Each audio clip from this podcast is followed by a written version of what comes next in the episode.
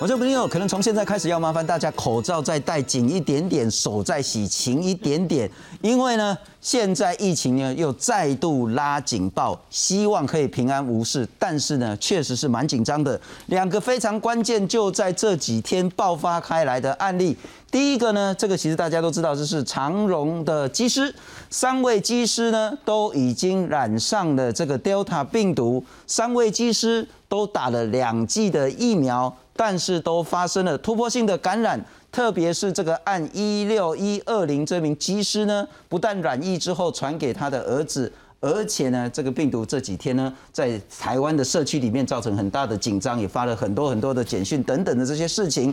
那社区呢，目前呢，在裁剪呢都是阴性的，除了这个爸爸跟儿子之外。可是呢，应该还有潜伏期，所以呢，危机没有完全解除，这是一个案例。我们来看看第二个案例呢，在今天引起更高度的紧张，这个就是在板桥了哈。其实新北市政府也讲得很清楚，新北板桥某个幼儿园呢发生群聚感染，一对夫妻呢，丈夫呢有症状发烧，老师呢在几天前也有症状，然后呢，这是幼儿园的老师，这名老师呢总共传给了九个人。这九个人当中有八个是小孩子，很小小的小小朋友。那有一个是家长，但有几个很大的关键。第一个，老师也打了疫苗，他是打一剂疫苗。那打了疫苗还是染疫。第二个，现在幼儿园开学，不管从幼儿园从到大学呢，我们对防疫呢其实还蛮认真做的。可是，在这些前提之下呢，还是。总共有十一个人在这个案例当中呢，发生了群聚感染的问题。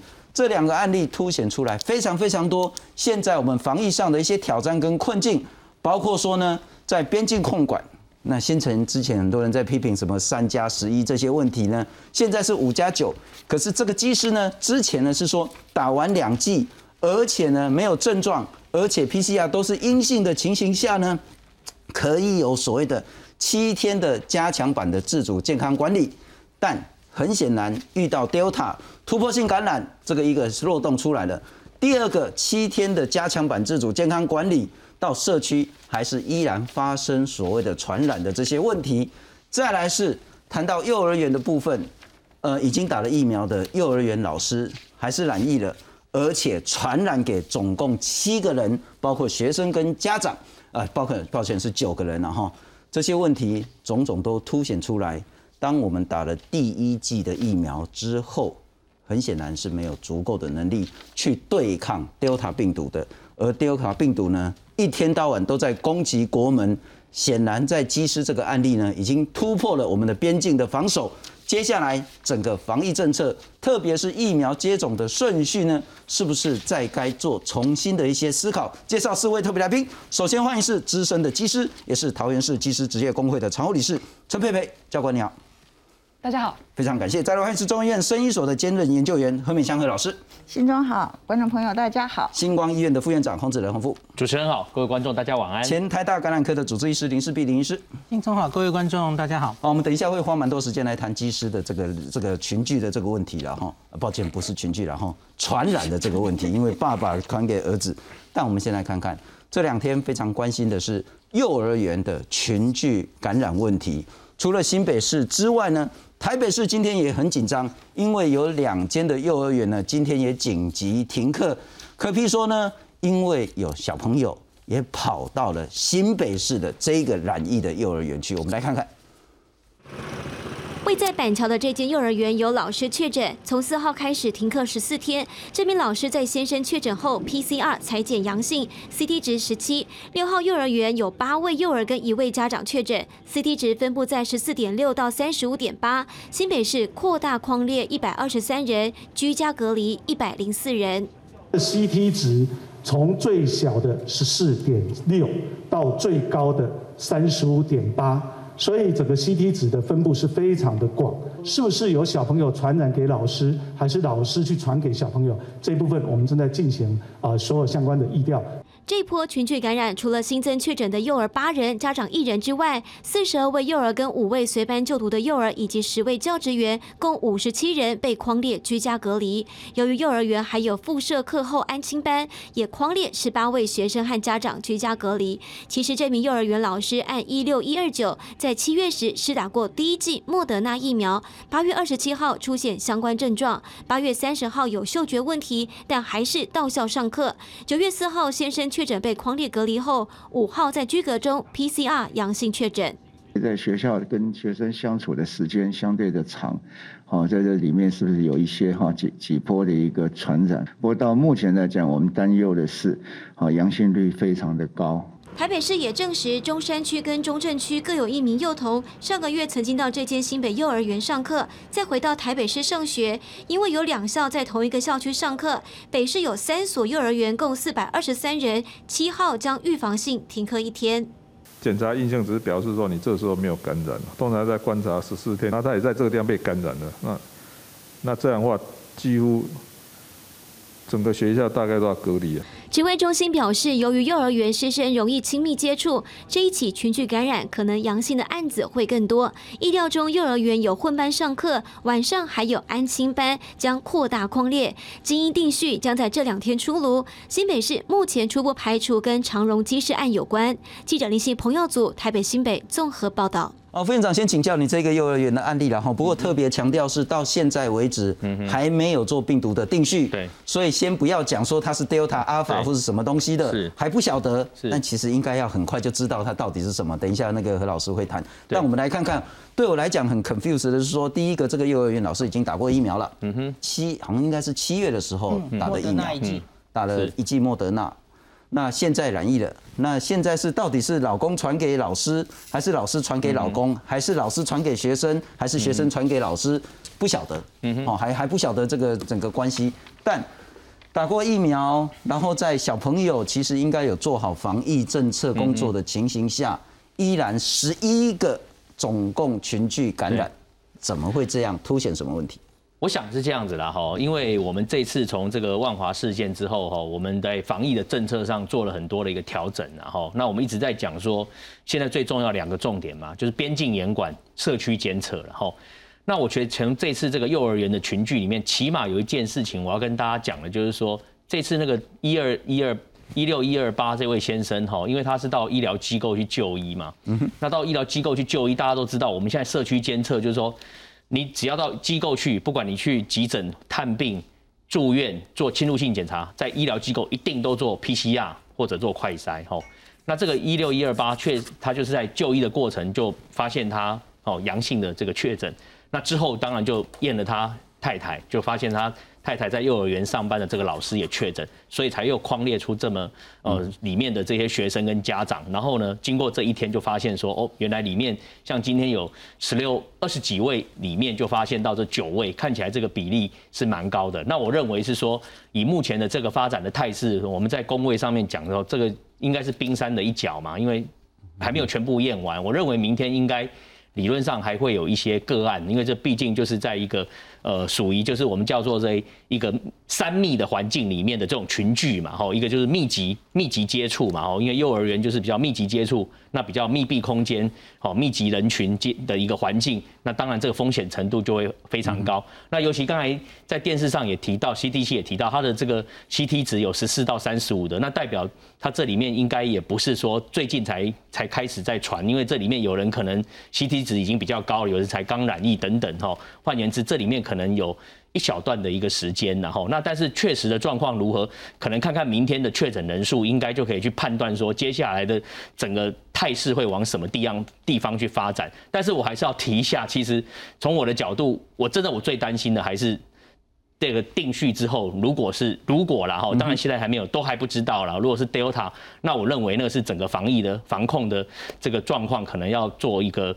比较大的一个去去思考了哈，但是如果是还是在阿法的这个变变异株里面，我觉得就是只要把这个呃里面的这些每一个家庭哈当做一个单位去框列，甚至呢把它扩大框列，那我想这个疫情只要就是说我常常在讲的是说，我们过去这个万华事件给我们最大的教训就是说，如果你没有做社区监测，有时候小火变大火，大火变得一发不可收拾，那就会来不及。但是如果我们现在已经发现，越早发现，当然防控的效果就会越好。然后，所以我认为是说，现在起码我们已经找到这个地方是一个群聚的一个点，那往这个地方去向下延伸去做框列跟隔离等等这些呃我们工位基本的动作之后，我相信就会有得到一个比较好的一个效果。那另外当然也要在接下来观察说，到底它这样的一个呃这样的疫情有没有外扩的一个效果？因为这个地点听说是是在新北市的某个地区嘛，哈，那那个地区的话，我想可能侯市长他们应该也会很立刻成立所谓快筛站在那个附近。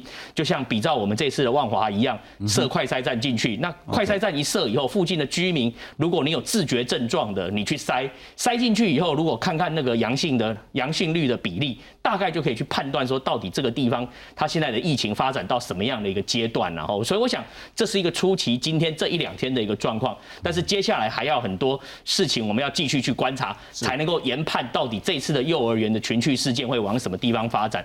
但是就像主持人讲的，确实幼儿园的这次的群聚就凸显出我们之前一直在探讨的这个疫苗的这个策略的问题，然后包含这位幼教老师似乎是好像只打了一剂了，哦，那如果他只有打一剂的话。当然，如果他遇到这个病毒的这个哦，还是比较保护力是比较不足的嘛。哦，所以我想这也凸显到整个疫苗政策在这个地方，我们看出这样一个状况。OK 啊，何老师，我请教，刚刚那个副院长讲的很清楚了。第一个，不能小看这个幼儿园的案例，很可能是冰山一角，也就是说，那个疫情可能会再扩大。但最最最可怕的是，万一后天定序出来是 Delta。如果是阿法，就照之前的这些防疫经验，一圈一圈一圈，再把它框列出来。那如果是 Delta，恐怕事情就没那么简单，就得用更高的这个力道去做整个的防堵。你怎么样看幼儿园这件事？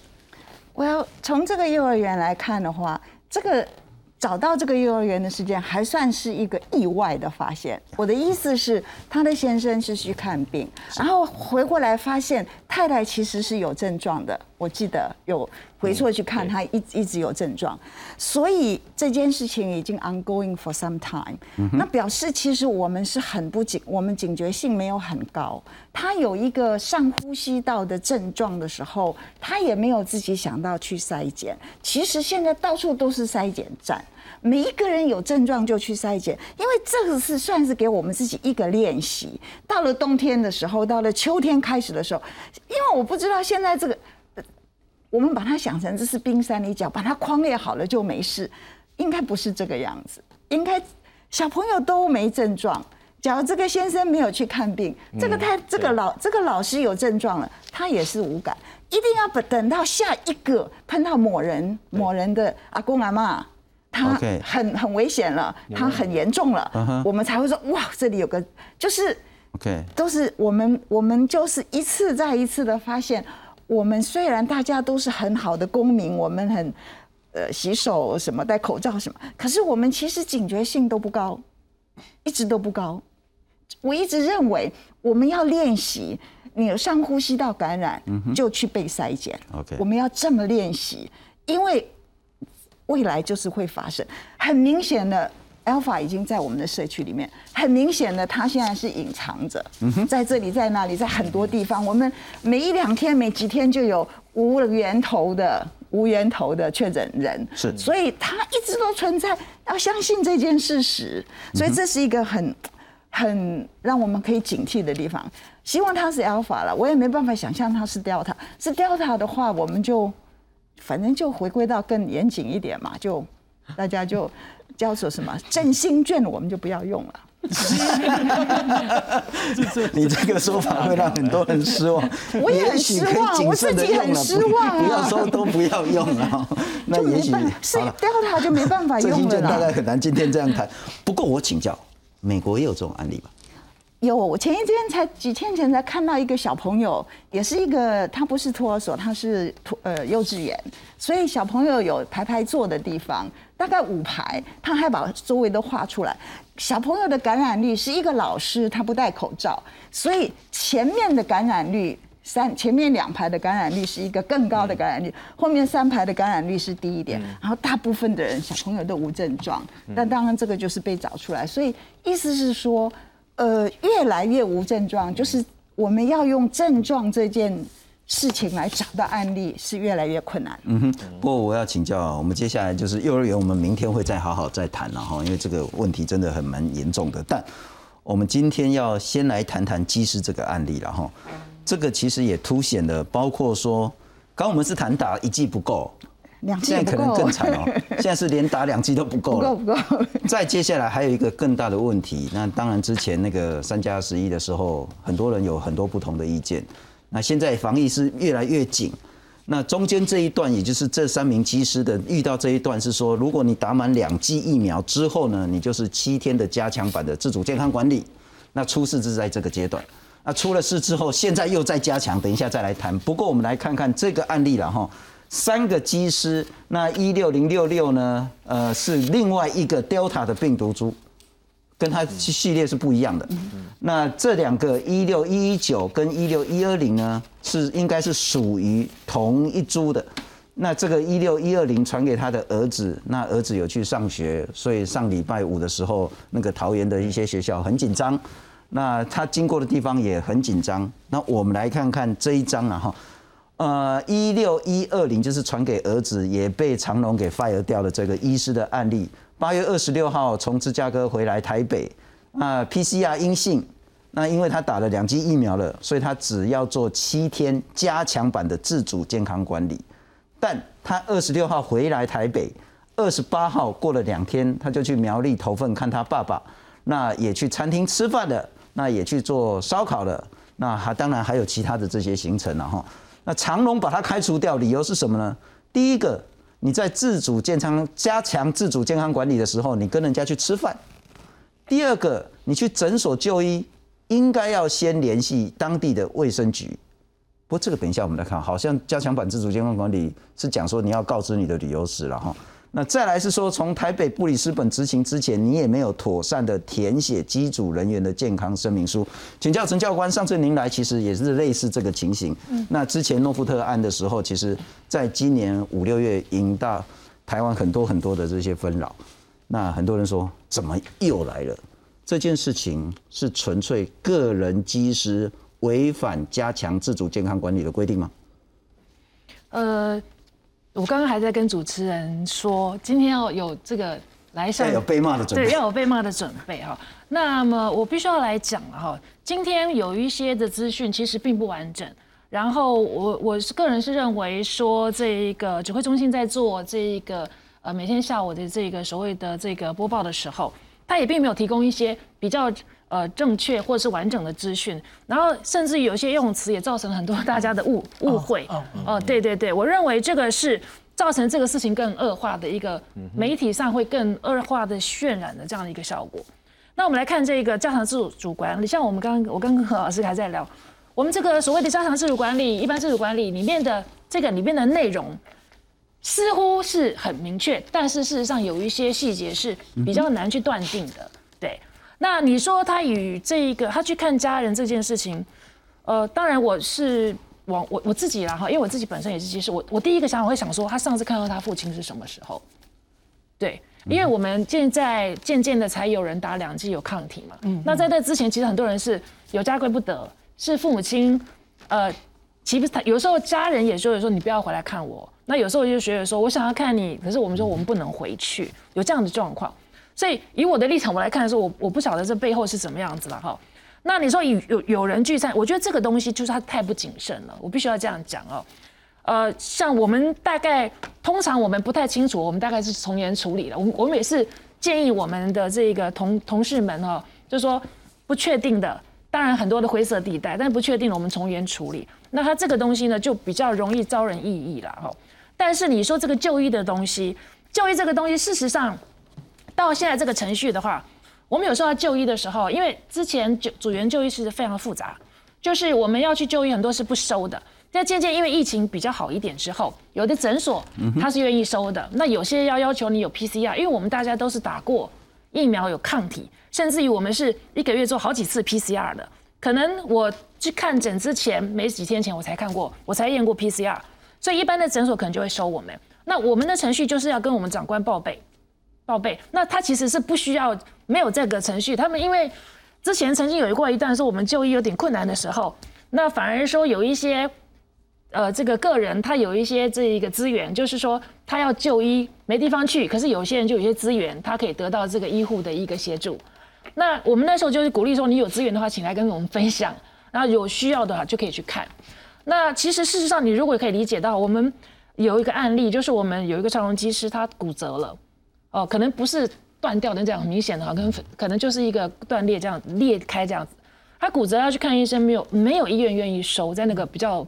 紧张的机会，然后结果他的结论就是吃止痛药，嗯，对，吃止痛药，他继续还是执勤。对，不过教官，我可能打岔一下了哈，我再补充一下，其实今天是呃你们理事长要来，对，理事长跟我们讲说，哎，可是我现在是那个健康自主管理阶段，嗯，那他以为可以来，那我们认为应该是他其实他没有，我们理想是一般一般自主管理。对。但我们想想，一般到底有没有违反规定？我们其实也不是那么 那么确定。是，然后啊，算了算了，就他就不要来了。所以后来就您来，这是一个。对。第二个，那我再请教，因为您也是资深技师了哈，所以你应该也一直遇到这种什么一般自主健康管理、加强自主健康管理。请问，在加强自主健康管理的阶段下，您所得到的资讯可不可以去跟人家吃饭？呃，不会，我们不会去跟人家吃饭。不不是会不会是可不可以？不可以不可以。我们其实聚餐这个对他禁止聚餐的，他有禁止聚餐，所以这一点这个技师是明确违反了。所以我就说他这个如果他自己是不清楚的，OK，他也不应该是这么做。我的意思，我刚刚的意思是这样。那聚餐是没没什么好讨论，就是违反。对，嗯。那去诊所看医生，除了要跟医生讲说我是技师，我是从哪里回来之外，要不要在看诊之前？如果是台北市，先跟卫生局报备。如果没有这个程序，没有。之前是因为我们需要协助，要找卫生局，或是找甚至找那个呃这个呃当地的一些机构来帮我们去找医疗院所愿意找带为那个呃就为我们看诊的那个阶段是要的。可是后来当渐渐的已经比较有一点程序，而且我们现在已经有疫苗，所以长龙把它 fire 掉的第二点，这个是有争议，其实是没道理的。那我再请教，我刚刚问的不精准。呃，不可以跟人家吃饭，但可不可以自己去餐厅吃饭？可以。好，那我们就回到那那个孔孔医师林医师，应该是这样讲啦。其实我他的规定上没有说你不行哦。好，但是我们公司的内规会告诉我们说，因为你去餐厅吃饭，你你免不了要把口罩拿掉。OK。那你在公共场所把口罩拿掉，我们就觉得有担心，所以请各位。不要去外面吃饭，我们会我们是有这样子的一个那那是你们航空公司自己的规定是是是。那我们来看看，我请教一下林医师了哈，这个就是指挥中心自己所公布的各个不同的居家检疫、自主健康管理跟加强自主健康管理，我们就来看看中间这一块，自加强自主健康管理期间不能做什么事呢？你只能做有限度的商务活动，所以跟那个什么网拍、网购去跟人家交易，这个算不算？符合规定，这是一个；第二个，禁止到人潮汹涌的地方，譬如说逛百货公司啦、逛夜市啊、逛卖场啊、逛夜店啊、逛餐厅啊。但是这是人潮汹涌哦。那餐厅如果人潮稀少的话，那很显然是应该可以去的。延后非急迫的医疗，然后呢，你在所谓的防疫期间呢，呃，旅馆公用休闲设施呢，要跟人家错开。再来是说你要有专人接送全程陪同，也就是说你不可以坐大众运输系统啊等等的。我再请教一下，如果回到这个机师的话，跟人家吃饭很显然是违反规定的。但是如果他是自己吃饭，好像还好。如果他回苗栗老家看爸爸，好像也人之情长，也没有什么问题。那我还想，这个是单纯机师个人违规，还是是制度规定笼统？导致引人入罪，因为这个精神看起来应该就是你要呃避免出入不特定多数人的场所，对，这写出来的大概都是这样嘛。办百百百货公司当然就绝对不行，那逛夜市当然不行。可是我觉得像是这样回家看老爸，其实框列很容易框列嘛。那这个我觉得他他这次看看起来好像也没有违规啊。那所以那吃饭呢？我吃饭当然是特定的人才会跟他吃啊，我又不是吃流水席。据我我自己是看过航空公司的规定是写不能聚餐，可是这里好像没有写聚餐在哦。在一般的健康管理是不应该聚餐的。嗯嗯。哎，在一般的管理的时候，他是说那个尽量不要聚餐嘛，哈。禁止与他人禁止聚餐聚会，嗯，这这里有禁止与他人聚餐嘛？那换句话，一般不可以，那加强更不可以。OK OK。聚餐就是，其实就是如同我们之前从三级放二级，我们最担心的就是聚餐嘛，所以他在这里大概还都还是有写进去哈。好，但问题是现在的情形是，是他传给他儿子，嗯，那个没他并不是因为聚餐而把疫情拓出去的，所以那个问题就不在于说他是不是违反聚餐规定，而在于说当他打完两剂疫苗之后。这个原本的七天的加强自主健康管理够或不够的问题，嗯，龚医师，这边我想讲一下哈，我们一直在聚焦什么是三加三加几、七加几、五加几这个东西，对，就是我觉得主持人点出来一个点，就是我们一直我们自己本身也很想要知道说，怎么样才是一个最适当的。那我们也一直说，我们如果是一个科学、有根据、合理的一个规定，我们都愿意配合，因为毕竟我们也不想要。我们也不想要去那个影响到我们的家人或者是我们身边的人嘛。那我们自己也承载着一些，就是说对我们职我们这个工作的一个责任感。我们也希望能够去这个为这个整个社会的经济动脉能够维持营运这个样子。可是现在我们要得得得到的一些资讯其实都不是很完整的。比如说刚刚讲的最重要的就是说，到底这个源头是怎么来的？嗯，那到底这样子的一个规定合不合理？那当然，大家都会说抓起来枪毙嘛，对。那如果 如果说今天已经这么久的时间，从去年三月开始到现在这么长的一个时间，大家前一阵子三级两个月不到就已经跳脚了。我们是出国被关在房间里，回到台湾被关在家里，或是甚至居检旅馆里面这么久的一个时间。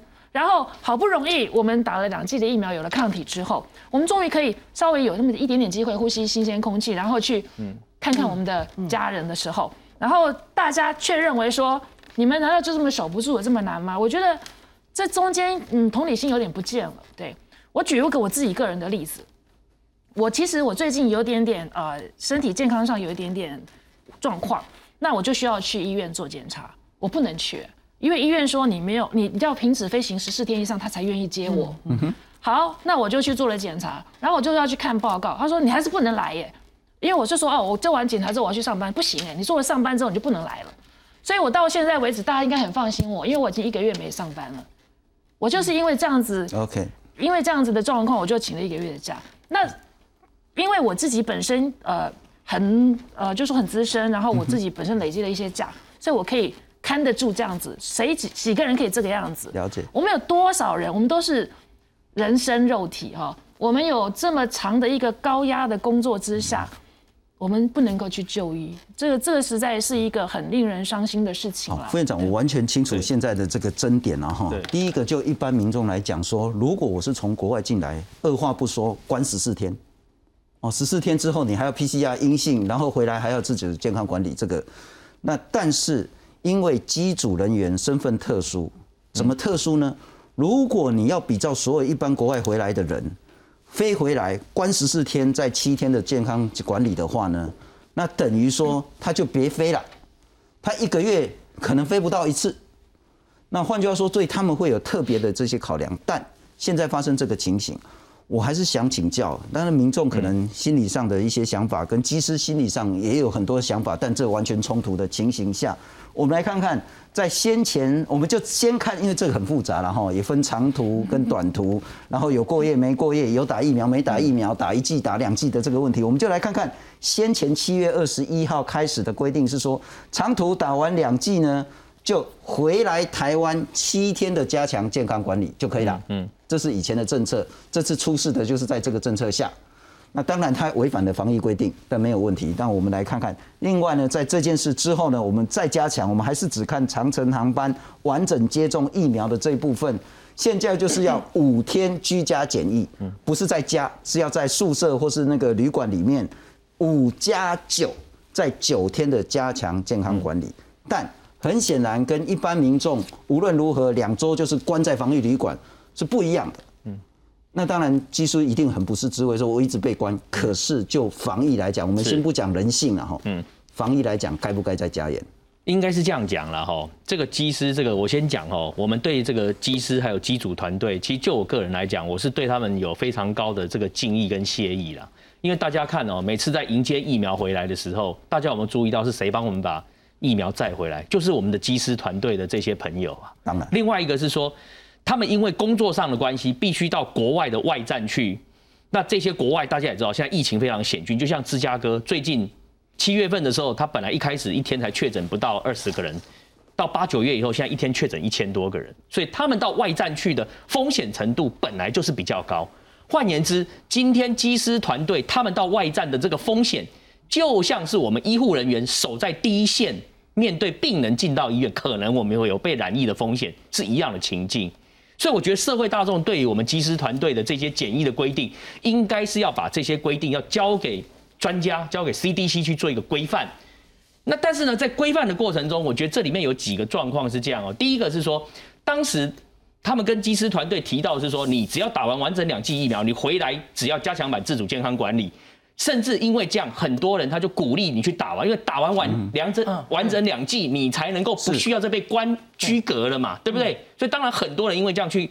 打了完整两剂，所以现在为什么我们机师团队的这个接种率有到九成九成五以上？原因在这个，对不对？九十八就是这个关系来的。好，可是呢，你现在因为我也要跟这些机师团队的朋友跟你们报告是说，这疫情就是这么的这个的这么的 险峻，就是说我们过去在面对那个阿法病毒的时候，可能当时它检疫这样的作为，可能它的风险程度我们还可承受，但是很抱歉是说，Delta。七月份进入到以色列、英国、美国以后，我们发现到 Delta 的传播能力真的太强了，甚至突破性的感染层出不穷的在发生。所以在这个情况之下，就变得是说，必须要让这些机师团队的朋友又要回过头来，可能要做所谓的七，好，这个就是说居减五加九的这样一个规范，加严处理。好，那我觉得在这里面有一些什么地方可以修正，我就觉得这个应该有 CDC 的专家去开会讨论。但是有两个我要提醒他们，第一个是说。我觉得有时候不是说透过所谓的居隔的这样一个最严厉的作为，那我觉得这样子的话，在这个行业工作的人他们会受不了，就像一年到头这样，你有哪个行业是这样子？所以我们要替着他们想，就是说，是不是透过所谓的加强裁剪的这件事情，去监测他们有没有被被感染或突破性感染？我觉得这个重点要摆在这边这第一点。第二点，在风险的分级分成长程班、短程班，我觉得这太粗糙了啦。应该是要分成风险地区，譬如说，我有举例，你如果从博流飞回来，我跟你讲，你的风险程度相对是低的嘛，因为博流是零确诊嘛。是。可是你去芝加哥，现在疫情又这么 critical 的时候，那当然就像是风险国家回来，最好五天可能都还不够，可能要七天甚至更长。所以这里面这些风险等级的修订，甚至应该是指挥中心跟你们这个航空业界要去。设定这样一个表，根据风险等级去做比较详细的规范，甚至机组员要不要把它做一些分类？好，Captain 的一个分类，譬如说这个月是飞什么样的一个区段，下个月就是说有时候你到守 I，就像我们在医疗机构，你这个阶段你到 ICU 去守，有的是守后线，我们过一个时间我们换过来，因为守 ICU 的风险程度高，居检要比较严，守后线的也是医生，可是他的风险程度是比较低，所以这里面可能必须要有更精细的这些。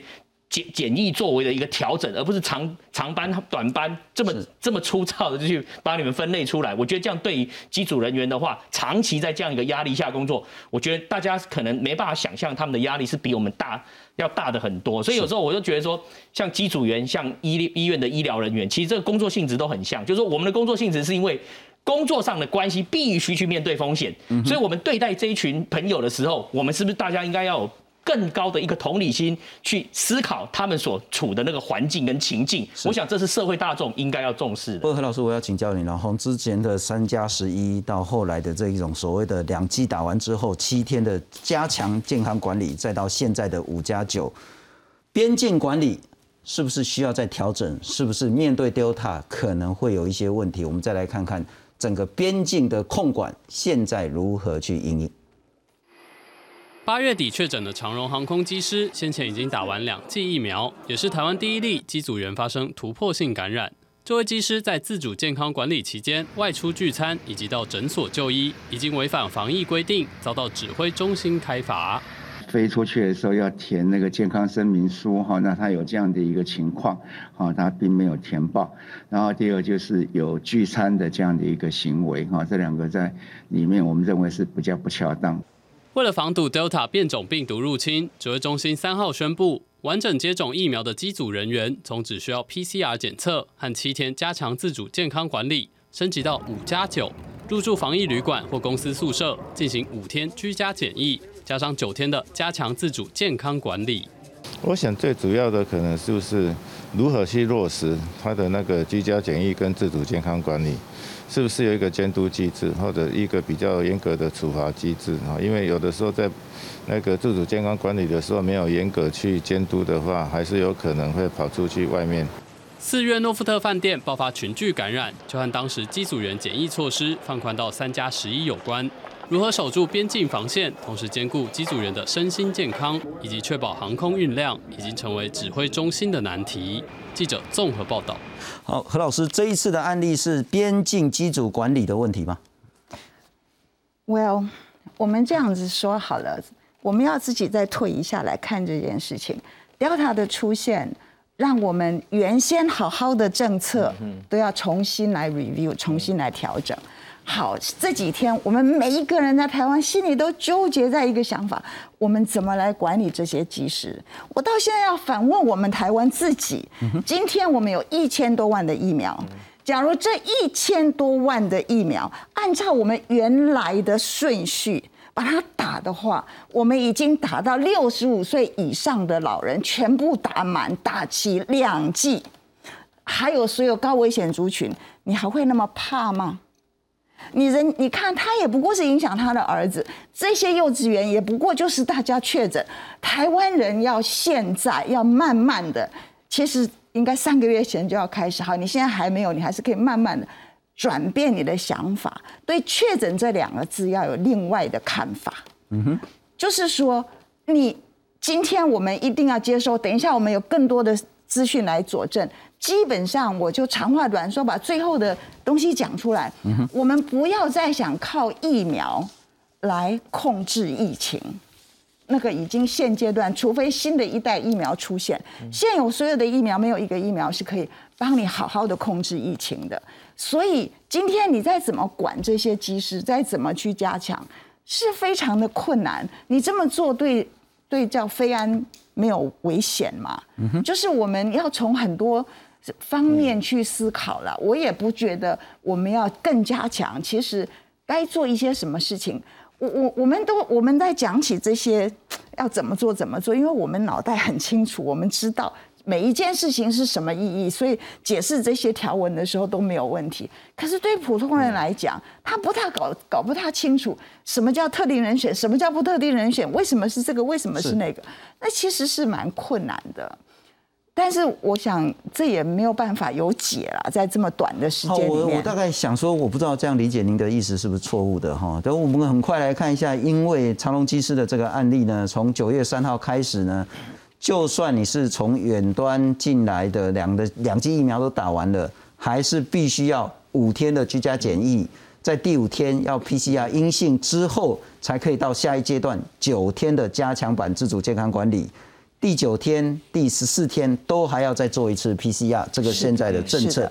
但您要讲的是说，因为 Delta 的出现，对，不要再把一次、两次的确诊、社区群聚案例，或者是突破边境，看作是天塌下来。对，而应该是说。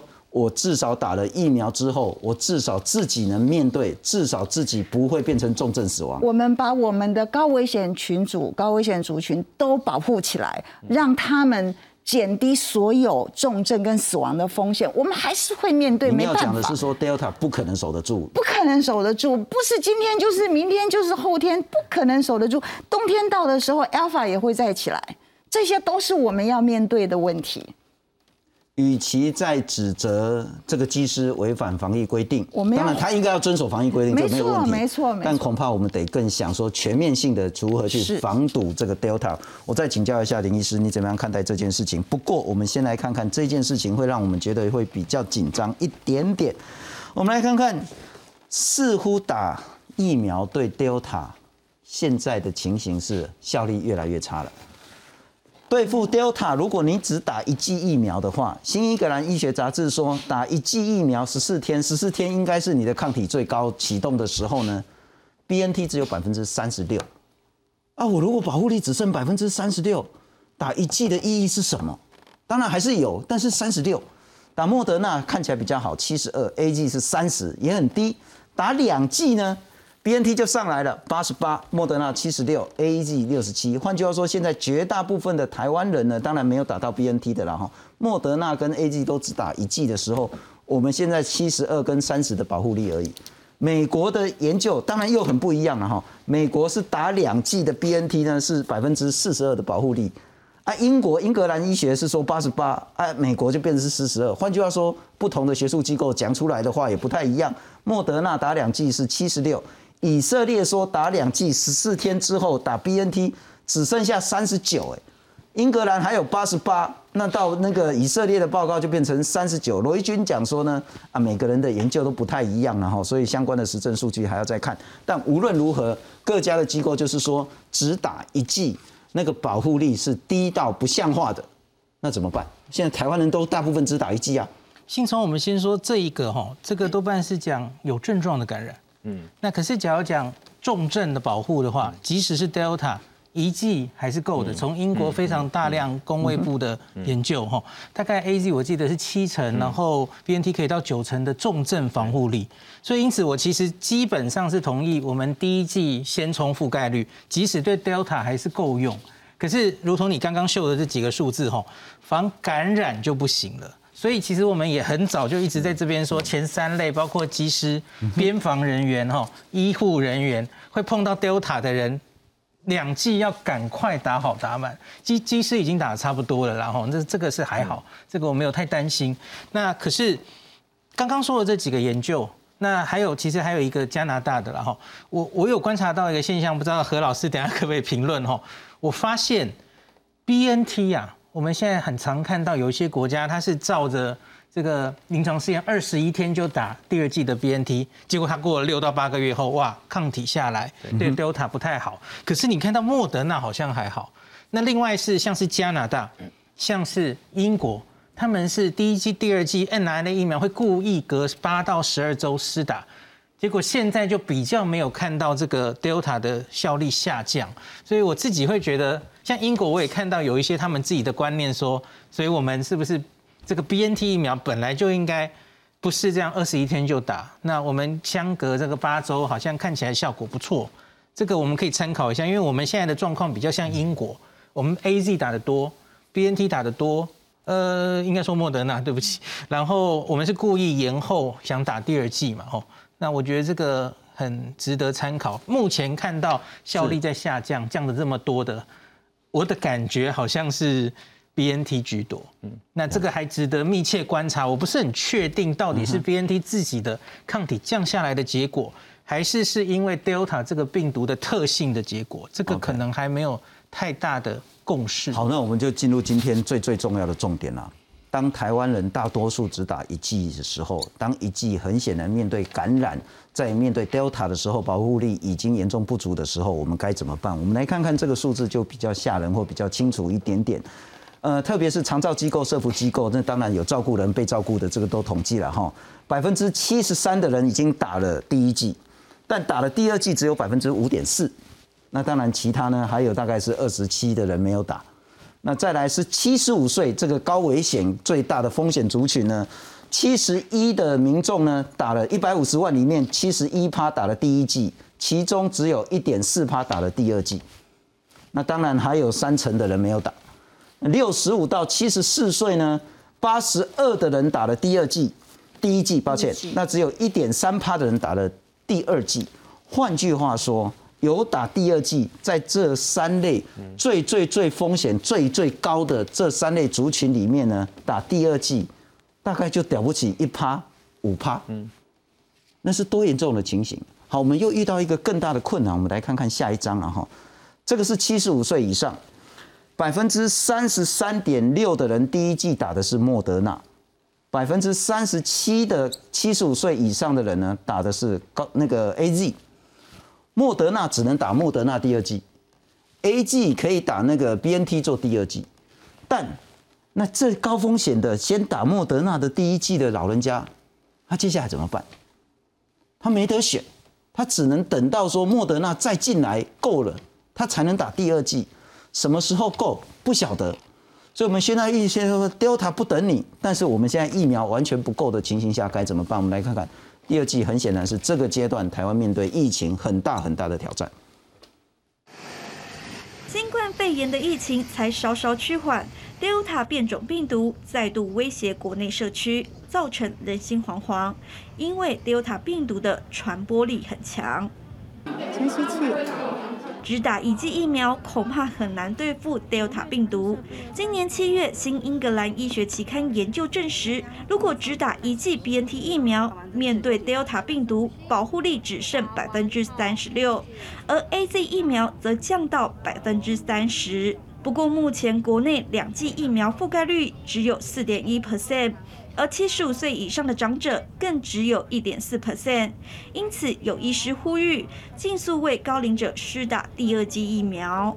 这些高龄的族群，那他们可能大部分有很多的比例，六到七成都是施打 A Z。那他们如果打完之后，对于 A Z 没有特特别大的副作用，那当然我们还是会希望这些族群能尽快的施打到 A Z 的第二剂。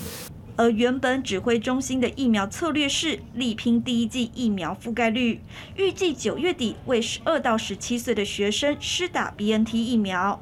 而今面对外界疑虑，指挥中心总算松口，第八轮将优先让七十五岁以上的长者施打第二季 AZ 疫苗。九月十三号以后满满这个十周以上的哈，那。都可以纳进去了，那还是主要以长者为为为主要啦，就是七十五岁以上的。不过，七十五岁以上第一季施打莫德纳的长者多达五十万人，在疫苗不足的情况下，第二季施打时间一延再延，加上目前国内没开放混打，这些长者的第二季疫苗会不会遥遥无期，成为国内防疫的下个难题？记者综合报道。好，何老师，第一个两难就是说，我们现在的策略还是先冲高第一季，但很显然，我们这些高风险族群的第二季是远远不足的情形下，请问我们现在的策略是该冲高第一季继续冲，还是稍微缓一点，把多的子弹拿来去补第二季？我们都一直在第一季、第二季，应该是说高危险族群、高风险族群要打。我们看这一张，刚刚我们。定金在八十二趴，这个打了第一季，七十一趴打了第一季。看了那个灰色的，那是一季都没打。对对对对对。这些人呢，他没有打第一季，他永远不会打第二季。是。那我我们我还要再把大家的记忆带回几个，大概一个月前吧，几个礼拜前，我们讨论到英国，他五十岁以上的人打了，施打了九十四点几趴以上，那个时候他说我解封，然后。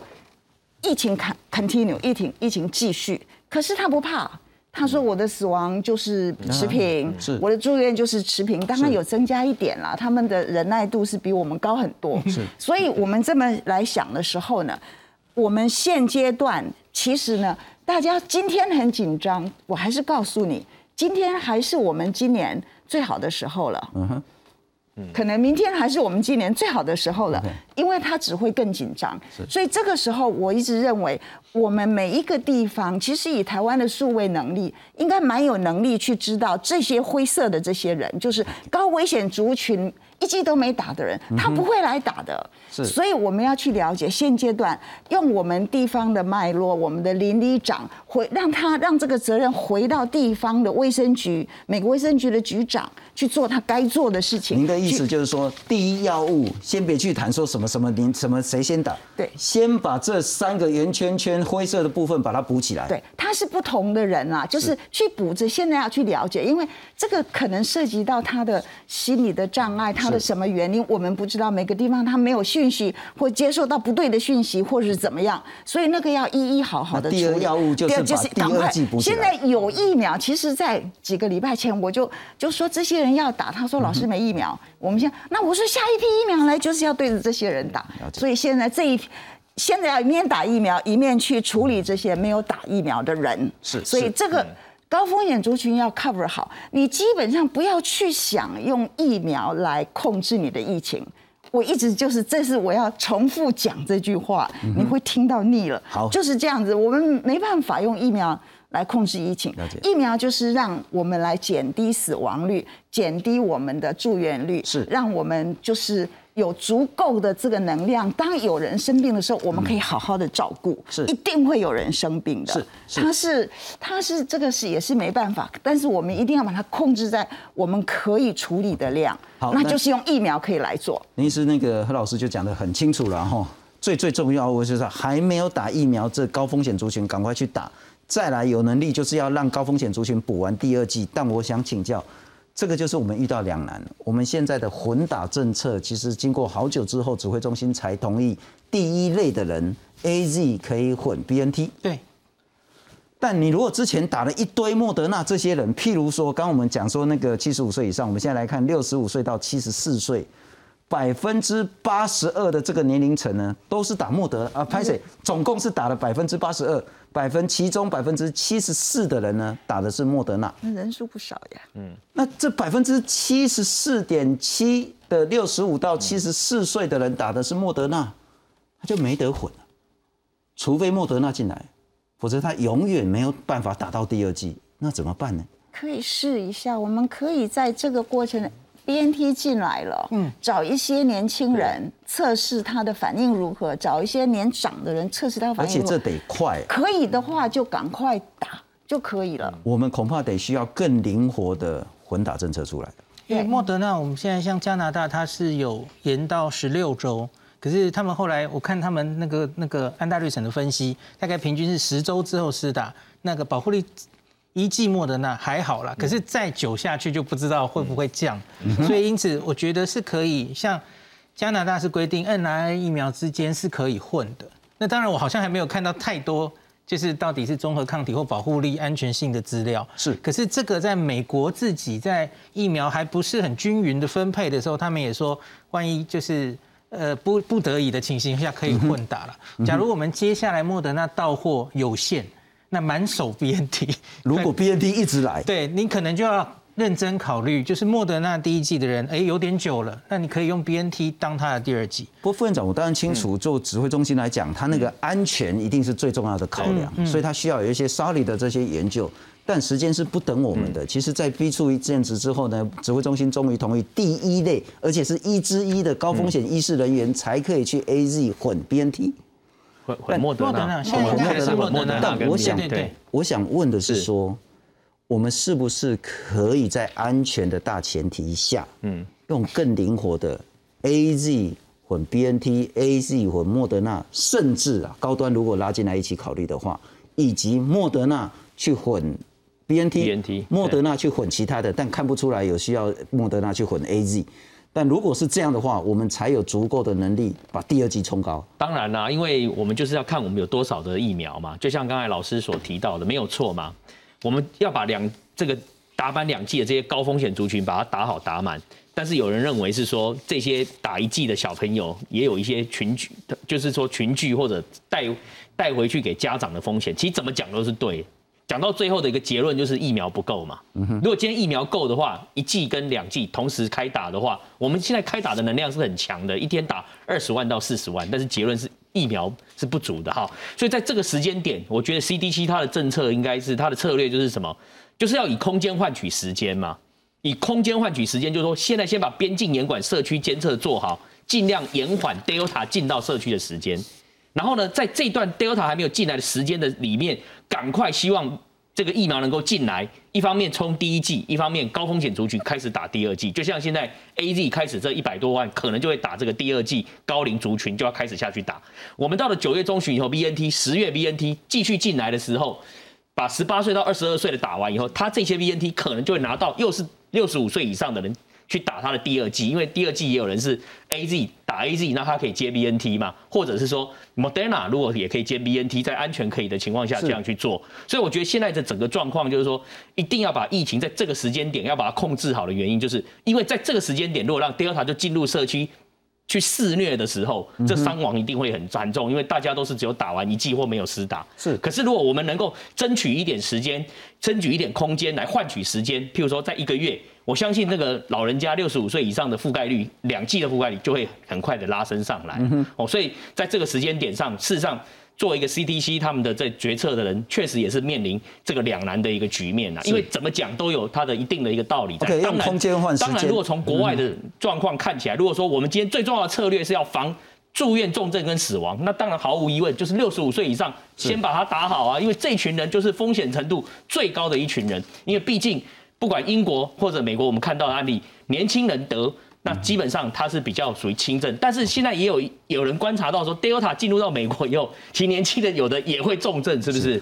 也是有一部分的重症跟住院的比例。就您来讲，您支持在这个阶段更严格的边境控管吗？